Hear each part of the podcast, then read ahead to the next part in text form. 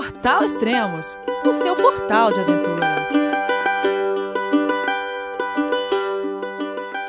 Gostaria de repetir o conselho que lhe dei antes. Acho que você deveria promover uma mudança radical em seu estilo de vida e começar a fazer corajosamente coisas em que talvez nunca tenha pensado ou que fosse hesitante demais para tentar. Tanta gente vive em circunstâncias infelizes e, contudo, não toma a iniciativa de mudar sua situação porque está condicionado a uma vida de segurança, conformismo e conservadorismo. Tudo isso que parece dar paz de espírito, mas na realidade Nada é mais maléfico para o espírito aventureiro do homem que um futuro seguro. A coisa mais essencial do espírito vivo de um homem é sua paixão pela aventura. A alegria da vida vem de nossos encontros com novas experiências. Do diário de Christopher McKinley ou Alexander Supertramp. Bom dia, boa tarde, boa noite. Bem-vindo a Extremos, o seu podcast de aventura. Hoje voltaremos a falar com a Júlia Irata, da Expedição Extremos das Américas. Mas antes, vamos a uma vinheta do nosso primeiro anunciante.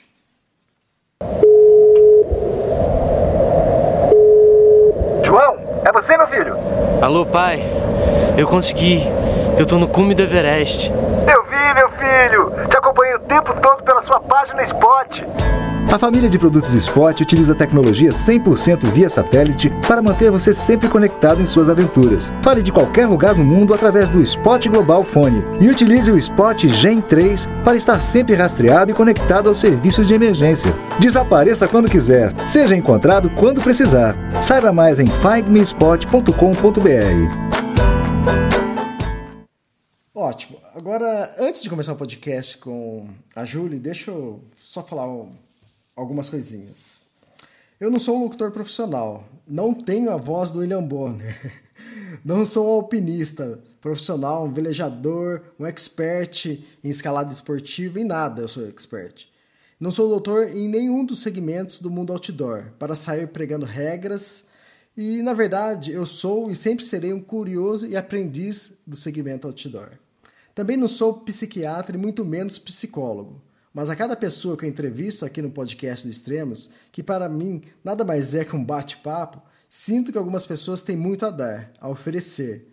Eu nunca vou provocar uma pessoa com perguntas mais profundas, sentimentais, filosóficas ou às vezes até que parece boba, se elas não podem me dar nada em troca. Mas por outro lado, algumas pessoas, com apenas cinco minutos de conversa, sinto que elas têm muito a nos dar e principalmente a nos ensinar. Tem muito a falar e a falar não apenas que viu, mas o que sentiu. Essas respostas só, sairão de dentro do seu íntimo se forem provocadas. Por isso, é muito difícil essa tarefa de entrevistar. Até onde podemos ir? Até onde podemos cutucar?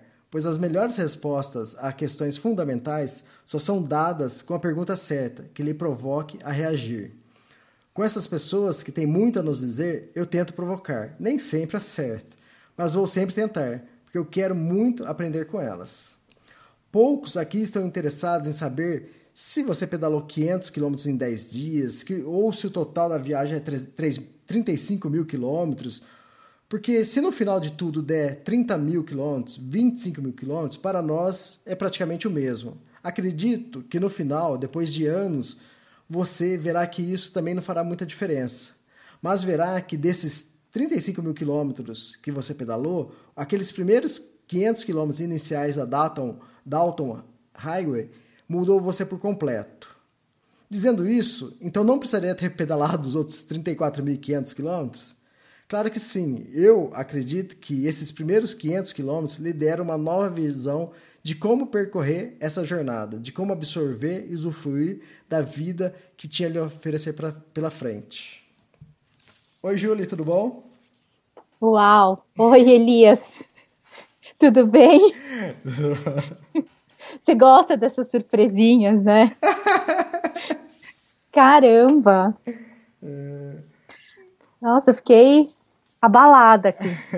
Mas acho que é um pouco isso, né? Tipo, da minha parte de, de, de tentar entrevistar não é fácil, né? Porque algumas pessoas é mais fácil cutucar, entende? Porque eu sei que, que vai sair coisas daí. Acho que você é uma dessas pessoas. Ah, que puta, que eu fiquei. Porque, de verdade, fazer perguntas. É, a ciência trabalha muito com isso, né? Uhum. Você. O bom cientista não é aquele que dá respostas. Uhum. É aquele que faz boas perguntas. Exatamente. Porque a, a boa resposta vai sair de uma boa pergunta, né? Exatamente. E existem pessoas que vivem a vida inteira, uma vida inteira, na busca da sua pergunta perfeita. É um pouco o meu, é um pouco o meu objetivo nessa viagem. Eu tô atrás da minha pergunta. Eu tô atrás do que eu quero saber de verdade. Então, quando você fala que não é fácil fazer perguntas, não é fácil entrevistar, poxa, eu tô tentando fazer uma pergunta para mim e já é difícil, imagina fazer uma pergunta para o outro. é mais difícil ainda. Eu, eu a- acho demais. É, legal. Onde você tá no momento, Júlio? Eu estou em Guelph, no Ontário, em- no Canadá. Estou aqui fazendo um curso de mecânica de bicicleta. Mas a minha bike ficou lá em Whitehorse, no Yukon. É longe? Quantos, quilômetros de distância, mais ou menos? Eu acho que dá uns 2 mil quilômetros, porque é uma viagem, é uma viagem longa. É quase a outra ponta do, do Canadá, é isso? Exatamente. Eu estou na, quase na costa oe, é, leste do, do, do Canadá. E eu deixei a bike lá na porção leste do Canadá. Então a borboletinha tá lá, parada, sozinha. Estamos separadas. Hoje completa 43 dias e quantos quilômetros? Quase 1.800. Quase 1.800. Ah, só para complementar a, a- a frase que a Julie leu na, na abertura, né? É... Julie, a felicidade só é real quando compartilhada? A felicidade só é real quando é compartilhada. Eu, eu tenho uma versão bióloga para essa, Ah, é, fala, fala. é, é, uma árvore que cai na floresta realmente caiu? Então, eu nunca vi uma árvore cair na floresta. Verdade, né?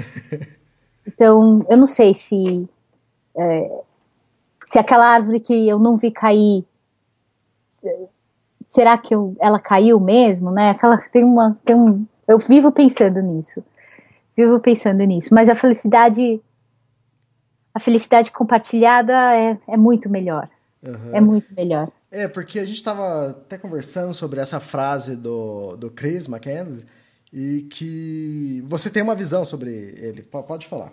né? Eu, eu, eu- o Chris era um, é um- era um jovem, né? Ele era muito novo quando ele resolveu fazer a, a viagem da vida dele pro Alasca.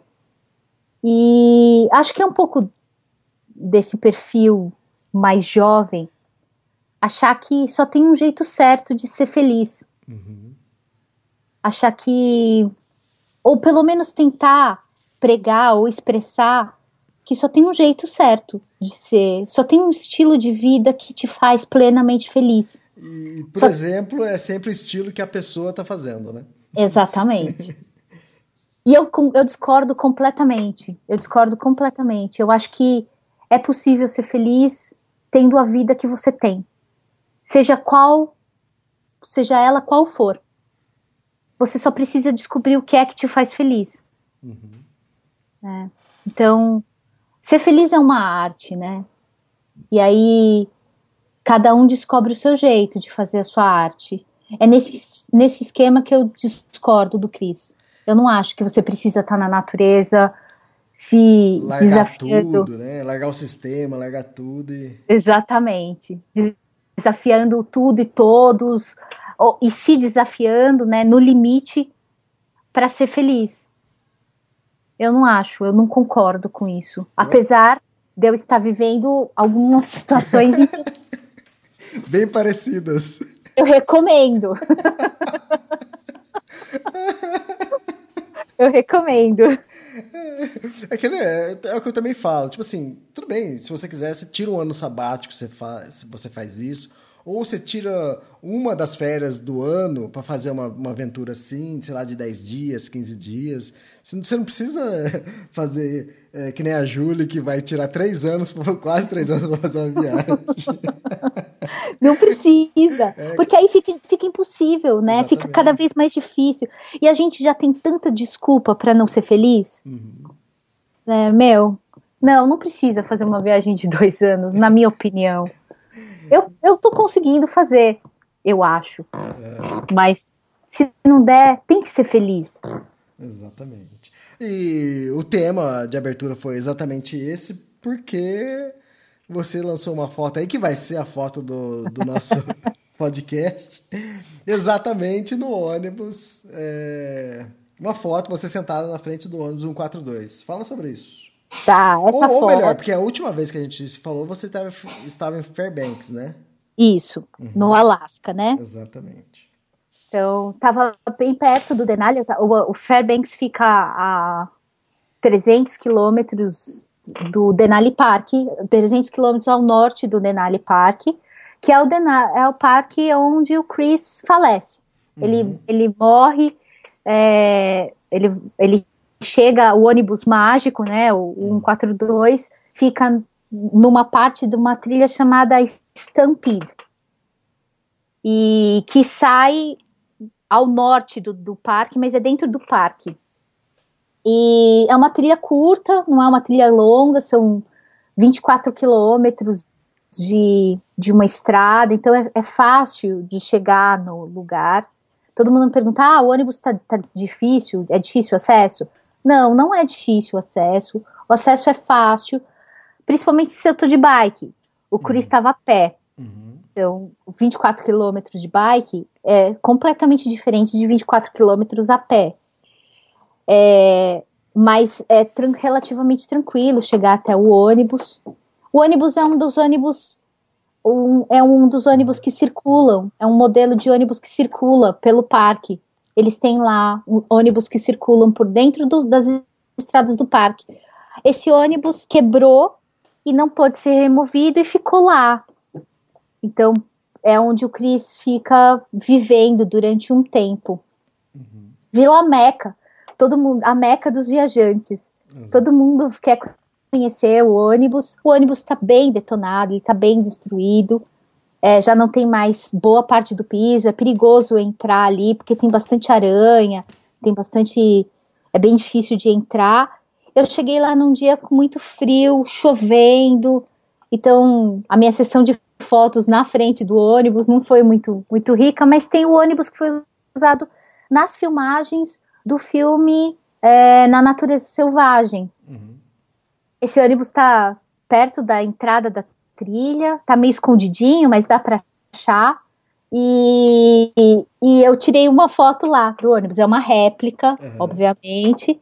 E essa foto que tá, que é a capa, é uma réplica desse, desse do ônibus 142. É legal, porque acho que é o sonho de todo mundo aqui e também é, é o que você acabou de falar, né? Virou uma meca, né? Do, dos aventureiros e conhecer o, o ônibus. E, É. e quando eu falei que a felicidade só é, só é real quando compartilhada, era para fechar mais ou menos esse ciclo da- do texto que você falou, porque quando ele saiu, ele tinha uma visão, que é mais ou menos o texto que você leu. No, um pouco antes de morrer, ele a visão que ele durante a viagem foi mudando. E ele percebeu que, tipo assim, não adiantava ele buscar a natureza, fazer todas as coisas felizes e estar sozinho, entende?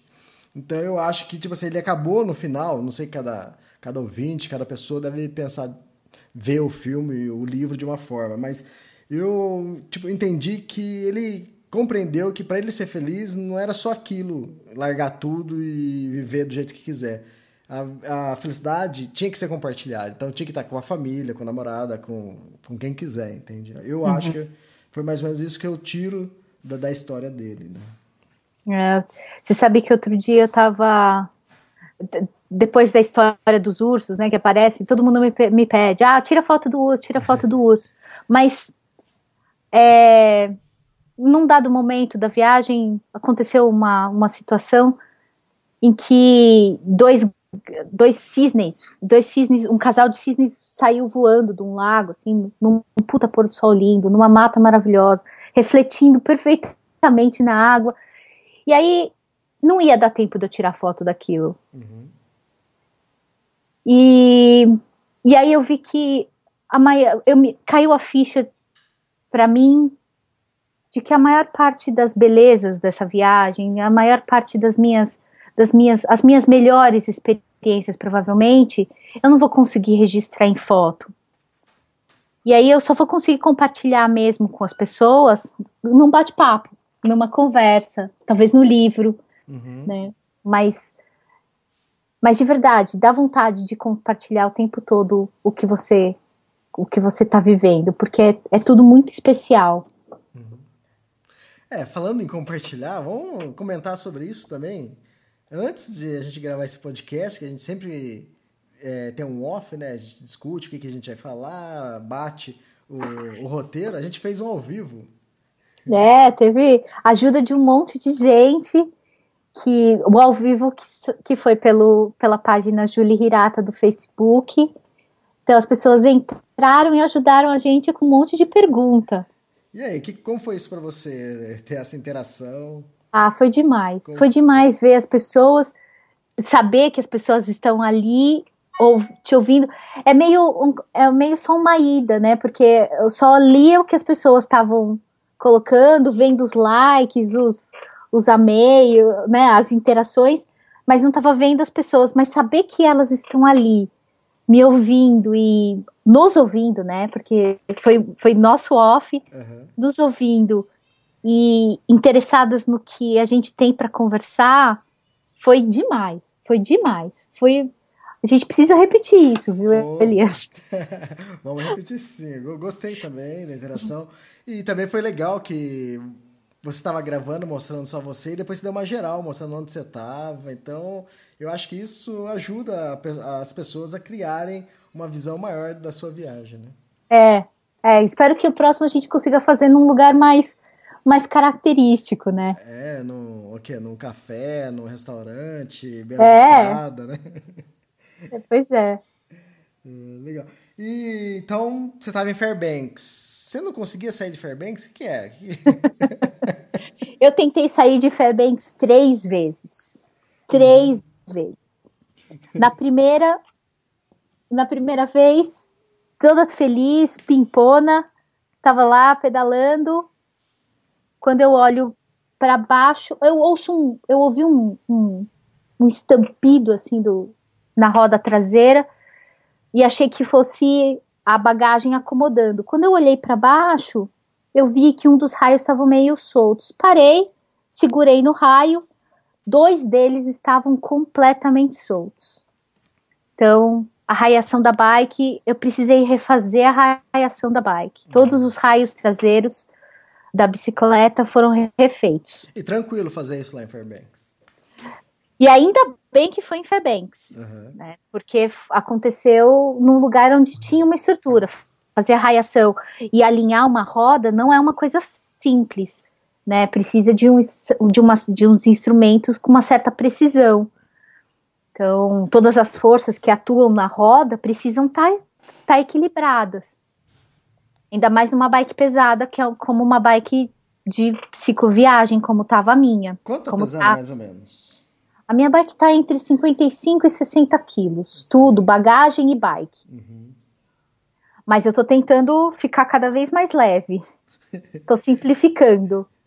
Tô, aos poucos, eu, eu despachei duas caixas de, de coisas depois que acabou a Dalton Highway.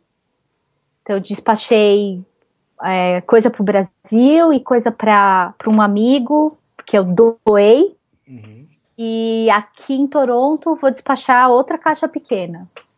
Lá em Toronto, né? Eu vou despachar outra caixa pequena com mais uma, uma série de coisas que eu tô simplificando. É, coisas cada que você não vai usar mais. E coisas que você viu que não iria usar, é isso?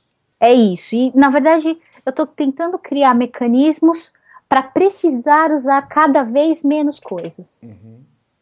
Então, é possível eu estou tentando viajar cada vez mais leve, cada vez mais simples, justamente para isso. Tô, isso envolve um pouquinho mais de planejamento, mas não tem problema. É um investimento que eu acho que vale a pena. Mas aí a minha segunda quebra está relacionada a isso. É. Aí fiz a raiação coloquei as coisas na bike de volta e voltei para a estrada. 20 minutos depois, eu já na estrada, eu ouço um outro track. Eu falei, bom, são os, os raios ajeitando. Ouço o track de novo e a bike trava. Foi o meu bagageiro traseiro que quebrou. Caramba. E aí que, ele rachou, ele, ele, a fissura no, no aço do tinha lama dentro. Ou seja, provavelmente aconteceu na Dalton. Uhum, aquelas 300 aí, quedas que você teve. Provavelmente, ou naquela, naquela trepidação, porque a estrada trepida o tempo inteiro, uhum. né? E a trepidação é a pior coisa que pode acontecer para os materiais que compõem a bicicleta. Aí eu, dessa vez eu não fiquei brava. dessa vez eu fiquei agradecida, porque ao ver que a fissura aconteceu na saída da cidade de Fairbanks, eu fiquei muito feliz de não ter acontecido na Dalton. Porque se tivesse acontecido na Dalton, eu teria que ter parado ali. Ali não tinha jeito. Eu, é, eu precisei de um novo, de um novo bagageiro. Nossa. Aí não, não teve jeito. Com set... o, o parafuso quebrou dentro do quadro, tirei o, o parafuso, deu para tirar, mas a, a quebra que aconteceu ali, eu tentei fazer uma gambiarrinha para tentar voltar para a cidade, mas não deu. Tive que voltar com, empurrando, né, com, a, com os alforjes no ombro e empurrando. Aí troquei e comprei um bagageiro igual ao que eu tinha. Tinha funcionado, né? Eu tenho esse bagageiro desde 2008, comprei um igual. Instalei, coloquei na bike e aí eu percorri Dessa vez, dois dias. E aí, saindo de Fairbanks. Nossa. Pedalei dois dias. Feliz. Mas aí, quando eu cheguei numa cidade chamada Toque, a, o bagageiro quebrou e entrou no raio, entrou no, no disco do freio. Aí eu não conseguia nem pedalar, nem me mexer. Travou. Caramba. Travou a roda traseira. Aí eu precisei pegar uma carona. E voltar para Fairbanks. Voltar para Fairbanks, porque ali naquela região, Fairbanks é a, é a, maior cidade. A segunda maior cidade seria Whitehorse, uhum. que era o final, era onde eu queria chegar depois de um mês. Uhum. E aí fazer de carro aquilo me, me deixou muito, muito frustrada. Muito. Eu fiquei bem chateada. Entrar no carro e ver. Eu consigo uma carona. Passa muita picape ali naquela região. Todo mundo que ali na região mora em lugares afastados, então uma picape é quase uma necessidade. Então todo mundo tem picape. Então eu coloquei a bike na picape e voltei para Fairbanks. Mas olhar a estrada, eu voltando tudo aquilo que eu tinha pedalado foi me bateu um desânimo pesadíssimo, assim. Foi foi triste. Imagina. E você já estava virando amigo do pessoal da Não, Fairbanks tem três bicicletarias, sendo que duas só são na cidade mesmo, uma é mais afastada. Só tem três bicicletarias. Todo mundo já me conhecia, porque eu já tinha procurado sobre bagageiro nas três lojas, e aí o bagageiro mais reforçado não tinha lá. Aí um, um cara, um mecânico de uma das bicicletarias, tinha um amigo que estava vindo de Anchorage, uhum. que é uma outra cidade grande ali, ali do Alasca. Ele falou: oh, tem um amigo que está vindo, você quer? Eu falei: meu, quero, compra. Uhum. E aí ele comprou, eu paguei o amigo, super na confiança, assim, o amigo dele comprou para mim, eu paguei pro amigo. Foi, e aí, finalmente instalei um bagageiro. Esse daqui é. Forte. É roots. roots. Aí juntou. Aí foi nessa hora que eu falei: não, quebrei um bagageiro e uma roda, é hora de eu ficar mais leve. Aí que eu despachei a, as coisas, a primeira, a primeira leva de coisas. Uhum. E aí, conseguiu sair de Fairbanks? Eu acho que o pessoal tava falando, vai embora, menina. Pelo amor de Deus, volta mais aqui não. Não volta mais. tinha já uma, quase uma faixa, né? Já. Adeus, Julie. Adeus. Consegui sair de Fairbanks, é. finalmente. E, e aí, da, a, dali em diante, a estrada a, foi só coisa da estrada mesmo. Só, só urso, estrada e tempo, vento. Tá, aí, você, aí você pedalou até onde você tinha planejado. Aí, na verdade, aí eu. Ah, sim. Aí eu, o que, que aconteceu? Eu terminei de montar a bike num domingo. Na segunda-feira, eu falei: não, eu vou pegar uma carona até Toque. Não vou uhum. pedalar de sim, novo. Sim, certo. Aí, na saída da cidade, eu falei, não, eu vou pedalar um pouquinho, saí um pouco da cidade, entrei na, na estrada mesmo, fui na, na entrada da estrada para aumentar minhas chances de carona. E pedalei então uns 30 quilômetros e, e comecei a pedir carona. Consegui, em três, em três caronas, consegui chegar até Toque, que foi aonde eu tinha, tinha parado da, quando o bagageiro quebrou. Aí de então, Toque você prosseguiu de toque eu, eu prossegui. Aí dormi em toque na, naquela noite. É, e aí já fui. No, no, dia seguinte, quando eu dormi em toque, eu falei, eu tava já esperando no, na, no dia seguinte dormir na fronteira, pelo menos na fronteira. Eu queria sair do Alasca de qualquer jeito já. Que aí eu falei, não, vamos, vamos dar uma pedalada forte. No dia seguinte, a toque foi o dia que eu pedalei 10 horas. Hum. Falei, não, eu quero dormir na fronteira. Não, não, quero, não quero saber.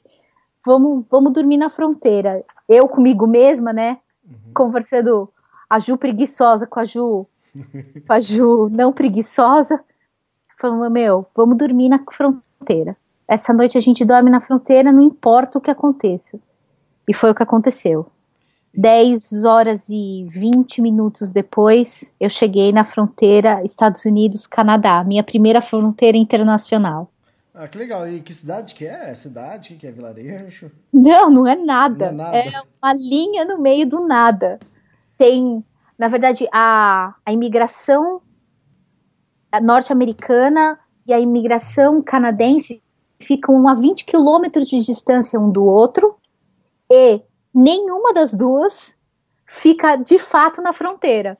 É, a, a, a norte-americana fica a 5 quilômetros da fronteira e a, a, canadense fica a 20 quilômetros da fronteira, mas nenhuma das duas fica na linha da fronteira. Eu dormi na linha, no monumento que separa. Eu nem sei se era se eu podia fazer isso, mas não tinha nenhuma placa de proibido. Eu dormi com a cabeça para o Canadá e as pernas para os Estados Unidos.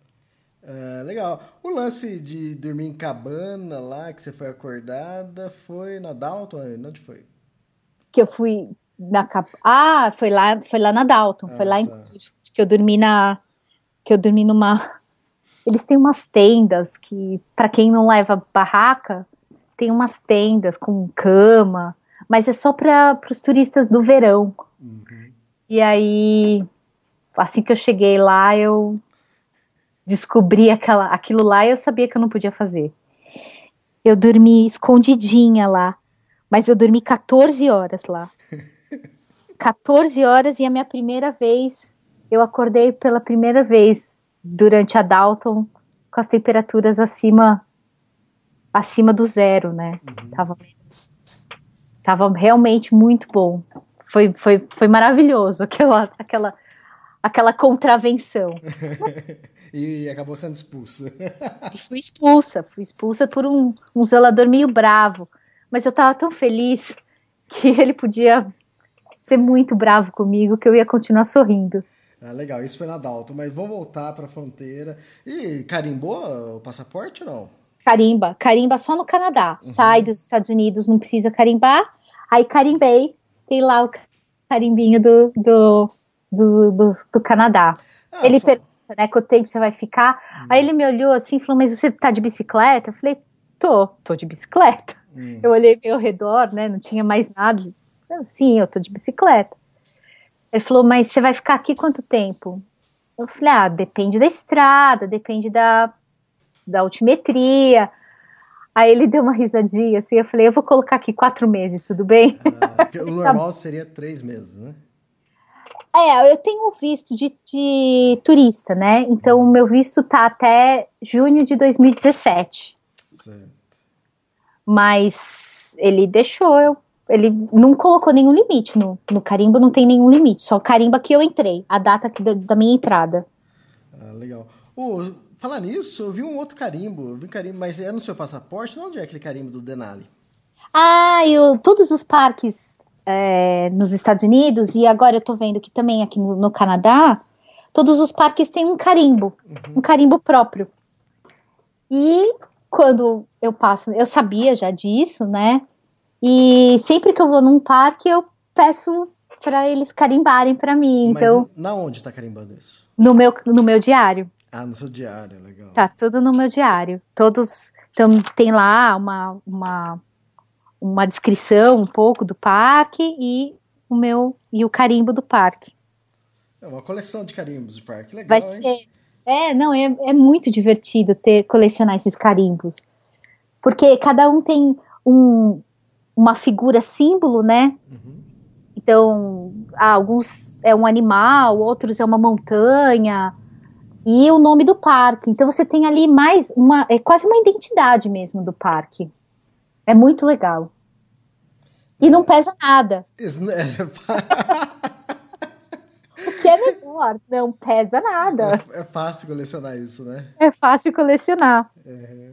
Eu bom. espero ter um de cada parque do, que eu passar. Legal. Uh, e depois da fronteira, aí você foi para que cidade? Que cidade você conseguiu carimbar? Aí depois que eu cheguei, que eu passei da fronteira, eu chego na primeira cidade do Canadá, que é uma cidade, que não é uma cidade, é uma vila, uhum. chama Beaver Creek, que na verdade era uma antiga aldeia indígena. E, mas a aldeia indígena, quando a estrada passou, migrou para a estrada, as pessoas migraram para a estrada e abandonaram a aldeia, que já tinha virado uma cidadezinha eu dormi à beira da estrada, na, na beira da, da, desse acesso a essa, essa cidade que agora é fantasma, uhum. num, num, num camping que tem lá. Foi, foi lá, inclusive, que foi meu primeiro banho completamente selvagem. Como assim? Como, como, como assim, ah, um banho selvagem? Os, os campings ainda estão fechados aqui. Estavam uhum. é, ainda fechados. Eu vou voltar para lá, eles já vão estar tá abertos, porque já virou a temporada. Então, tá, é completamente vazio. Eu tava há quatro dias sem tomar banho. Eu olhei para o lago e tava sol. Uhum. Um lago de água transparente, ninguém por perto, o sol a pino, entre aspas, mas a temperatura estava até que agradável, a água estava congelando, mas tudo bem, eu estava sem banho, eu não pensei duas vezes. Eu mergulhei, mergulhei e tirei a roupa ali rapidinho. Sem nada e foi. Sem nada e tomei banho. Eu falei, bom, na pior das hipóteses, eu vou tirar pelo menos esse suor, essa, uhum. essa nhaca de quatro dias sem tomar banho. E, e aí eu, eu, eu tomei banho ali rapidinho, mas aí ninguém chegava, deu tempo de eu ir até a bike, pegar o shampoo. Eu preparo um shampoo natural para tomar banho selvagem, né? Não uso shampoo normal. Então é, é uma misturinha de bicarbonato com água. Então eu já preparei o shampoo, lavei o cabelo, lavei o corpo, tomei um banho ali. Meu primeiro banho selvagem foi no Canadá. Que legal, hein? É, aquele banho primeiro meio corrido, ou já foi mais natural. Ah, dane-se, vou. Aí depois que você vê que ninguém vai chegar, eu falei, ah, meu. De boa. Vou curtir. A água estava gelada, mas tava, foi bom, foi bom. É. E que momento foi que você viu o urso? Fala os bichos que você. Ou depois desse trecho aí você foi para onde? Aí, bom, aí entrando no, no, no Canadá, eu entro numa estrada única, Uhum. que é a estrada, que é a Alaska Highway, que durante muitos anos era o único acesso por terra para o Alasca. Então, boa parte desse trecho, é, pelo menos os primeiros 300 quilômetros dentro do Canadá, é a Alaska Highway e ela é mantida pelos Estados Unidos. Hum, interessante. Mas como essa estrada não é em território norte-americano, eles não usam e ela sempre estraga por conta do gelo. Eles têm que fazer a manutenção anualmente. Eles não usam os melhores materiais nessa estrada. Então, ela é porosa, ela fica porosa. O que era lisinho até ali, né, no, nos Estados Unidos, quando você entra no Canadá, ela fica porosa. Isso, isso é meio chatinho. Em alguns trechos, ela fica cascalho. Ela fica intencionalmente cascalho. São áreas onde o, o gelo acumula mais, então ali ali fica perigoso. Então, no inverno, né? Eu já não peguei mais gelo. Peguei gelo, mas na beira, na beira da estrada, não na estrada. A estrada fica, fica mais rústica. Aí, então eu passo por Beaver Creek, passo por White River, e aí eu cheguei num, num lago chamado Lago Cloane, que é o maior lago do Yukon. É um, é um lago que agora, inclusive nos últimos 400 anos, ele mudou de sentido. Ele corria em direção ao Golfo do Alasca, agora ele corre sentido Oceano Ártico, ele mudou o sentido Como assim? por conta do da alteração no degelo, no degelo dos glaciares ali da região.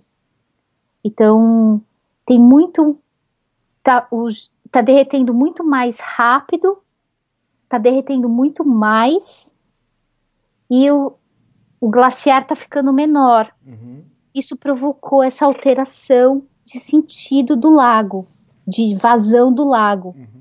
É uma mudança de 400 anos para cá, então é bem recente. Na história de um lago, isso é muito recente. Exatamente. E a gente está. E é com- quase que completamente é, em- compreendido ali o que está acontecendo. Então, é, são as mudanças climáticas atuando a gente a olhos vistos. Aliás, aqui em todas as regiões onde tem gelo, é impressionante como, como é possível ver as alterações das mudanças climáticas. E aí eu cheguei em Haines Junction, cheguei em, Di- em Destruction Bay, dormi uma noite perto de uma cabana abandonada de um, uma, uma cabana centenária ali de um senhor chamado Alex é... Ah, eu esqueci o sobrenome dele, mas é uma figura histórica ali da região. Ele, ele fez durante muito tempo, era ele que entregava as, as correspondências usando trenó puxado por cachorros. Legal. Ele, ele que fazia as entregas ali até a criação do parque. Durante a criação do parque, ele ainda viveu ainda um pouco. O parque que eu tô falando é o Parque Cloane. É o mais importante parque da, do Yukon. É onde eu vi cabra, cabra montanhesa. Vi, vi bastante rena. Vi alce. Vi os meus primeiros ursos Que também. Que legal. Antes de começar essa parte dos bichos, é, eu tava aqui trabalhando outro dia e recebi uma mensagem. Elias, pensei em você esses dias. foi, foi antes disso, né? É. Foi, foi, né, foi nesse período, mais ou menos. Foi entre a entrada no, do Canadá Aham. e essa a chegada no, no Lago Cloane. Que eu fico circundando essa cadeia de montanhas chamada Sanélias, que para mim é São Elias. É, só ele. é legal. Era um dos extremos que eu queria conhecer. A cadeia de montanhas Sanélias tem os 11 maiores, as 11 maiores montanhas do Canadá. incluindo a maior montanha do Canadá, que é o Monte é, Logan. Logan. Ah, só o pessoal ter uma noção, né? Que é uma cadeia de montanhas, né? Aí que você está falando. O, Isso. só para você ter, uma noção, comparando, o Monte Logan tem 5.959 metros, quase 6 mil metros. Isso. O Everest tem 8.848, é bem mais alto, né? Só que o Logan, a proeminência dele é maior do que a do Everest. Proeminência que é da base ao cume. O Logan, ele tem uma proeminência de 5.250 metros, porque ele, ele é quase praticamente na altitude do nível do mar, mais ou menos. E o, a proeminência dele, a base dele, é, até o cume é 5.250. O Everest tem em torno de 3.500 metros de proeminência, porque o acampamento base do Everest já é muito alto, já está a 5.350 metros, né? Então, só para. Quer dizer, acho que a visão de você ter uma montanha assim de frente, de 5 mil metros de paredão para cima, é até mais assustador, acho que, do que do Everest. E eu achei demais o fato dessa cadeia de montanhas tá exatamente na junção de duas placas. E aí ela, tá, ela sobe, ela cresce. É a taxa de crescimento de montanha, né, em altura, mais veloz do mundo. São 2,2 centímetros e meio por ano. Então, às vezes acontece um terremotinho, mas nada, na- fala que nada muito sério. Mas que a montanha está crescendo 2 centímetros e meio por ano, e isso é muito legal. Fantástico. É, pra mim sempre foi Monte. É porque Monte Santo Elias, San Elias, né? E o Logan faz tudo parte da cadeia. Tanto o San- Santo Elias, ele, a proeminência também é a mesma coisa, praticamente a mesma coisa. O San Elias, ele é quase 500 metros mais baixo que o Logan, né? E, É. Então, e outra, se a montanha é tão alta assim, não é à toa porque ela é alta, né? É, normalmente é sempre a junção de duas placas, como o Himalaia é, o, os Andes também, então nada é por acaso, né? As montanhas são altas é porque tem alguma, alguma coisa anormal por aí. É uma, alguma, alguma, um, um evento geológico ali, né? Exatamente. Mas é bem. é- achei. Era um dos extremos que eu queria viajar. A, a, a paisagem, quando você entra no Canadá, muda completamente, porque no Alasca eu tinha vastas. Eu tinha um horizonte infinito, assim. Eu olhava e não conseguia ver o final do horizonte. Quando tinha floresta, eu ficava. Eu, eu via a floresta. Quando eu chegava no, no topo de, uma, de um morro, eu via a floresta perder de vista. Quando chega no Canadá, sobem paredões dos dois lados. Legal. E aí, quando não tem parede, tem lago. Então, o tempo todo eu tô cercada de montanhas e essa cadeia de montanhas é maravilhosa, maravilhosa. Ah, então fala sobre os bichos agora. O que, que você viu? Você, você até acordou, que eu acordou vi? com um bicho, não foi? Foi. Isso foi lá no. no- eu. Essa. Esse foi um. O maior susto, assim, foi meu maior momento, meu momento mais mais próximo de animais, né? Porque eu tava dormindo numa barra, tava na barraca, no Denali, Uhum. e no Denali não tinha mais vaga em, em locais de camping. Eles têm lá um número X de. Mas aí você tem a opção de tentar o camping selvagem, de, de conseguir uma autorização para um camping selvagem. É, demora ali uma meia hora, você tem que receber uma série de instruções, assinar uma série de termos, é, passar para eles todas as informações que você precisa, mas em meia hora você consegue essa autorização e um pouquinho mais de meia hora e, e vai e você pode acampar em qualquer lugar, teoricamente. Então, eles pedem uma distância de, de- que você se distancie das estradas, se você está de bicicleta, que você deixa a bicicleta escondida, tem ali umas normas que você tem que seguir. E aí eu acampei, pedalei dentro do Denali, acampei e procurei, escondi a bike e procurei ali um lugar para acampar. Achei uma cama de um- uma área fofa de musgos. Eu falei, meu, é aqui mesmo que eu vou acampar. Acampei numa cama de, de musgo. Coloquei a barraca. Quando eram umas quatro horas da manhã eu comecei a ouvir uns passos uhum. fora. E fiquei atenta, né? Acordei, fiquei atenta. De repente, quatro horas da manhã, já tá, já tá bem claro, eu vi duas sombras na minha barraca, no teto da barraca. Eram dois alces, dois alces jovens, mas gigantescos. Numa dada hora, eles estavam investigando o, topo assim da barraca, dava para ver a massa que, que formava, dava para sentir, ouvir a respiração deles. E eles provavelmente sabiam que eu estava lá dentro, né? Respirando lá dentro também. O cheiro e respirando. E o alce é um animal perigoso, né? Até, é, até mais perigoso um alce... que o urso, né? Exatamente. O número de acidentes com alces no Alasca é quase 30% superior ao número de acidentes com fatais, acidentes fatais com do que o urso, né? Dá 20, 28%, assim, uma coisa assim. De, porque eles, eles assustados, fêmeas com, com filhotes, é, são super protetoras, então elas atacam, uhum.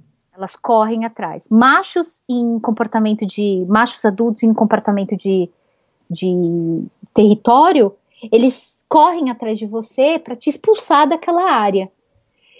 E jovens são muito assustados. Uhum. Que eu acho que era o caso dos meus. Eles eram dois, dois aparentemente dois machos jovens ou duas fêmeas jovens, não dava para saber. E, e ali eu fiquei, eu passei uns bons 10 minutinhos em respiração muito, muito silenciosa, esperando os bichos saírem para não assustá-los e a gente não, para que nós não nos assustássemos mutu, mutuamente, né? Porque uhum. eles assustados são muito perigosos. Se eles pisassem na barraca, é, a, a, a, só de frente ali do torso deles é quase 400 quilos, né? Então, uhum. numa patada é um machucado. Pelo menos eu me machuco. Verdade. Quais os outros bichos que você viu?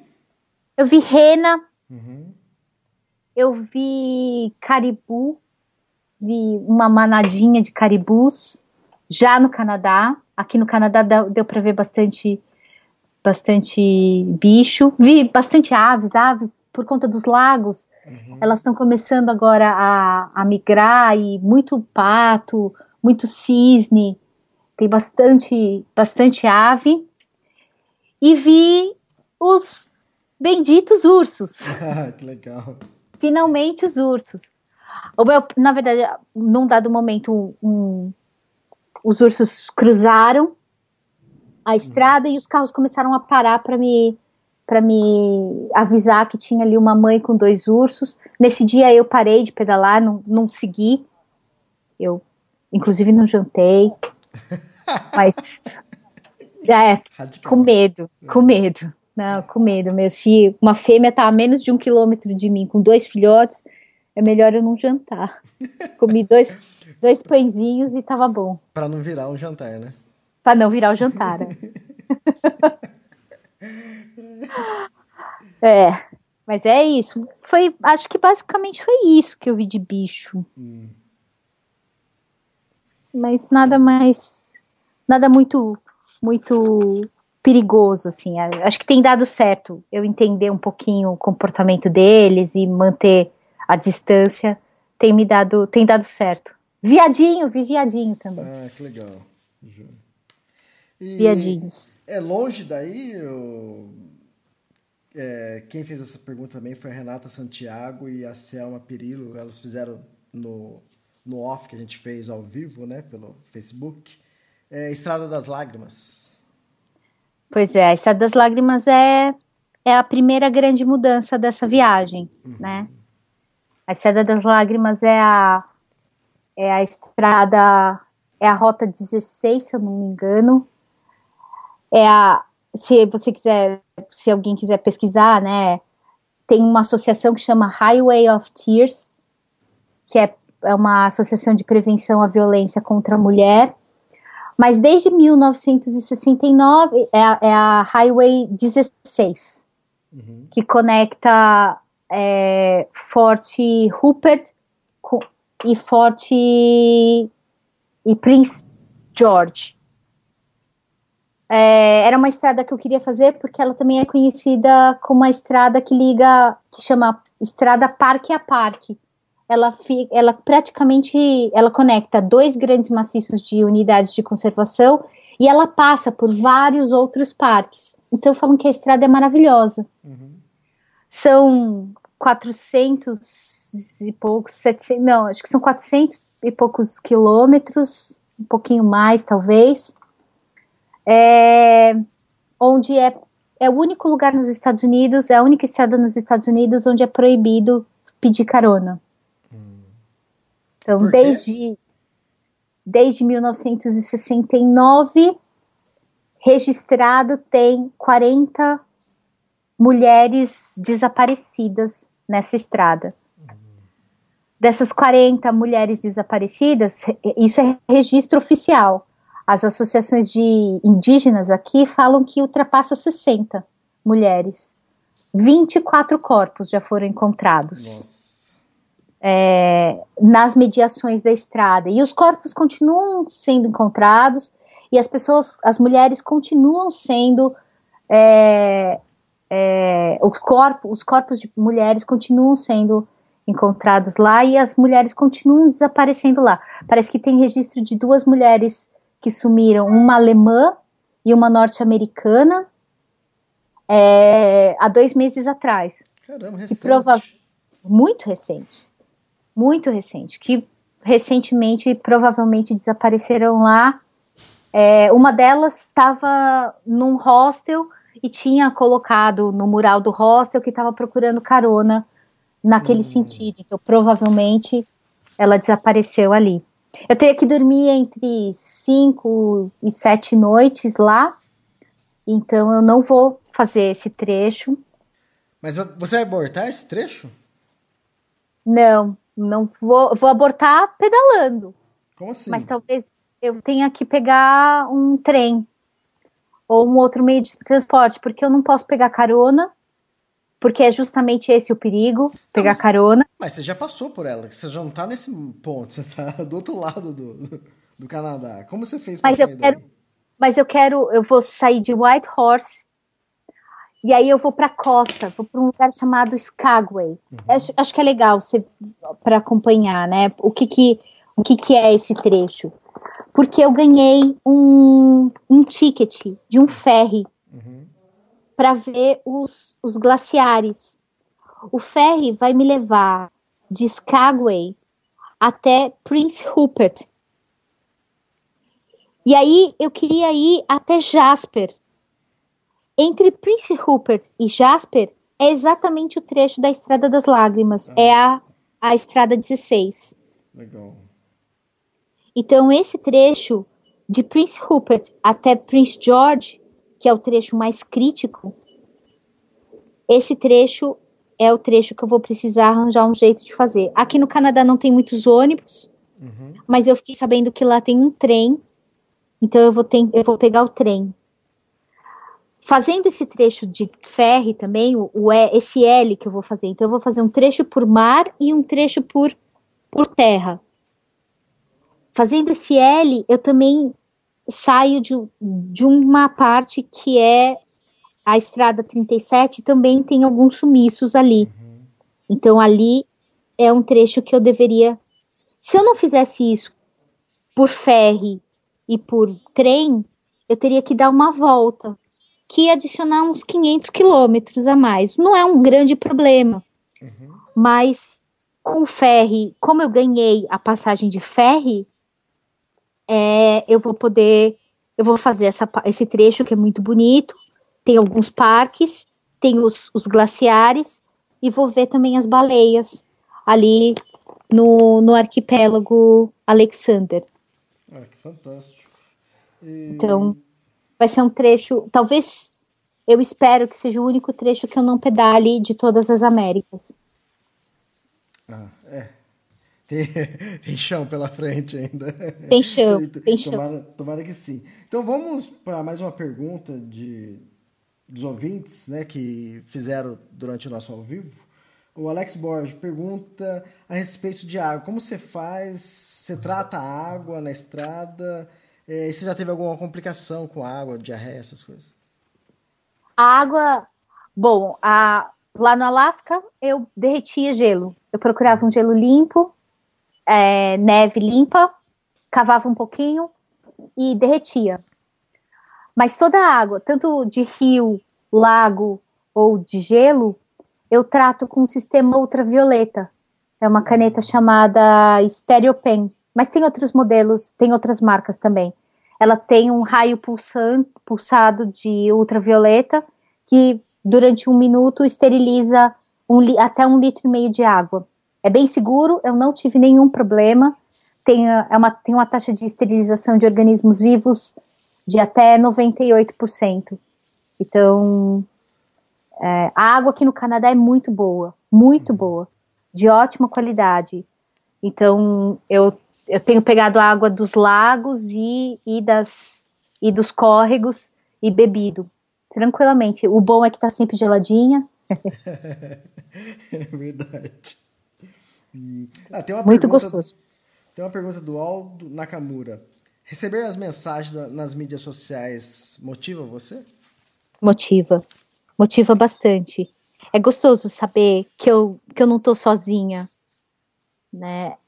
É, isso não é absolutamente essencial, mas é muito gostoso saber que, que eu tenho companhia o tempo todo. E também é muito gostoso, as pessoas começam a, a pensar soluções para problemas que vão acontecendo. Então eu recebo muita dica legal. Eu recebi agora do Guilherme, é, do Guilherme, deixa eu pegar aqui o sobrenome dele, é, do Guilherme Moraes, ele me falou assim, olha, você já despachou o seu primeiro diário, uma dica legal é você tirar foto das páginas, caso o seu diário seja, o seu, a sua embalagem seja extraviada, você não fica tão chateada por ter perdido.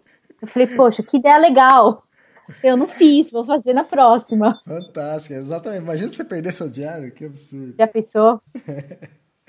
Joia. Ah, e para finalizar, a gente sempre finaliza com uma roubada, né? Eu sempre peço para contar uma, uma roubada, alguma coisa que não deu certo, alguma uma coisa triste, sei lá, algum problema. Mas esse vai ser o contrário, então, vai. Não vai ser tá roubada. É, vai ser uma ganhada. É.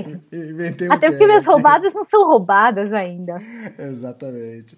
É, você ganhou dinheiro?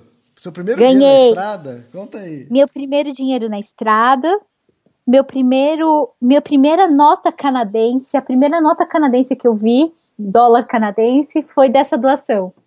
Foram 20 dólares canadenses. O que, que Tava, jantando, tava almoçando um dia na beira de um lago já tinha terminado, estava lavando a louça ali no. lavando a panela ali no lago. Chega uma família numa van, era feriado, feriado da rainha, da rainha aqui. E, e aí chega essa família, mãe, pai, três filhos, feriado de escola, os, viram a bicicleta, a criançada logo chega, né? Quer saber o que, que é? Ah, como que funciona? Você tá viajando de bicicleta? Eu falei, é, tô viajando de bicicleta. Ah, de onde você tá vindo? Para onde você tá indo? Aí tem, tem sempre o espanto, né? De, ah, você tá indo pra Argentina, tá vindo, tá vindo lá do Alasca. E aí comecei a contar minha história. As crianças, eh, todo mundo, a gente conversou ali um pouquinho, e aí as crianças com o pai foram, foram, foram brincar no lago com, com o bote e a mãe ficou lendo o livro. Puxou a cadeira, eu já estava me preparando para sair. Puxou a cadeira e ela puxou um livro para abrir. Nós nos despedimos. Aí, quando eu tô quase saindo com a bicicleta, ela chega. Uhum. Ela fala assim: Julia, eu queria, eu queria te dar isso daqui. Ela com a nota de 20 dólares na mão, assim, com os olhos cheios de lágrima, me falando. Eu falei: é, você tem certeza? Ela falou, é tudo que eu tenho, eu não tenho mais para te dar, senão eu, eu, te daria mais. Falei, mas você não precisa me dar, se você não. Ela falou, não, eu quero te dar, eu quero te dar porque eu, tô, eu me senti muito grata. por ouvir a tua história e me senti muito inspirada pela tua história. E acho até que eu vou começar, vou voltar a pedalar amanhã. Eu ganhei, eu ganhei 20 dólares e uma imensidão de gratidão transbordando de mim, porque mais do que o dinheiro, né? O dinheiro, na verdade, ela, ela falou: Eu quero, quero te pagar um jantar. Uhum. Mas foi o fato dela ter vindo até mim e, e falado que, que de alguma forma a gente se a gente se inspirou, tanto ela a mim como eu a ela. Foi, foi legal. Que história fantástica. É, como você falou, né? O que mais vale aí, o 20 dólares nem tanto, né? Mas né, o que tocou cada uma, né? Isso fantástico. Aí espero que continue inspirando muito mais aí. Com certeza, pelo podcast, seus ouvintes deve estar inspirando muitas pessoas. Legal. É legal, e dessa vez não terminamos o podcast com uma roubada, mas quem sabe no próximo. é que seja roubada boa, tranquila, só pra gente dar risada. Tá bom. É... Vamos, vamos providenciar. legal. Ô, Júlia, obrigado por mais um podcast. Esse aqui foi o terceiro. E bom retorno aí, porque você volta agora para onde, onde ficou sua bicicleta. Onde ficou a bike? Ficou em Whitehorse, num ah, hostel lá.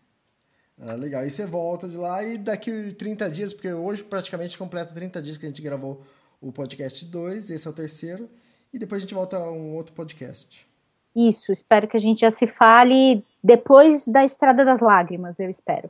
E com bastante sorriso. Bastante sorriso, nada de lágrimas. Legal, Júlio. Obrigado e boa continuação na sua ciclo expedição. Obrigada, Elias. Até mais. Obrigado. Tchau, tchau. Tchau.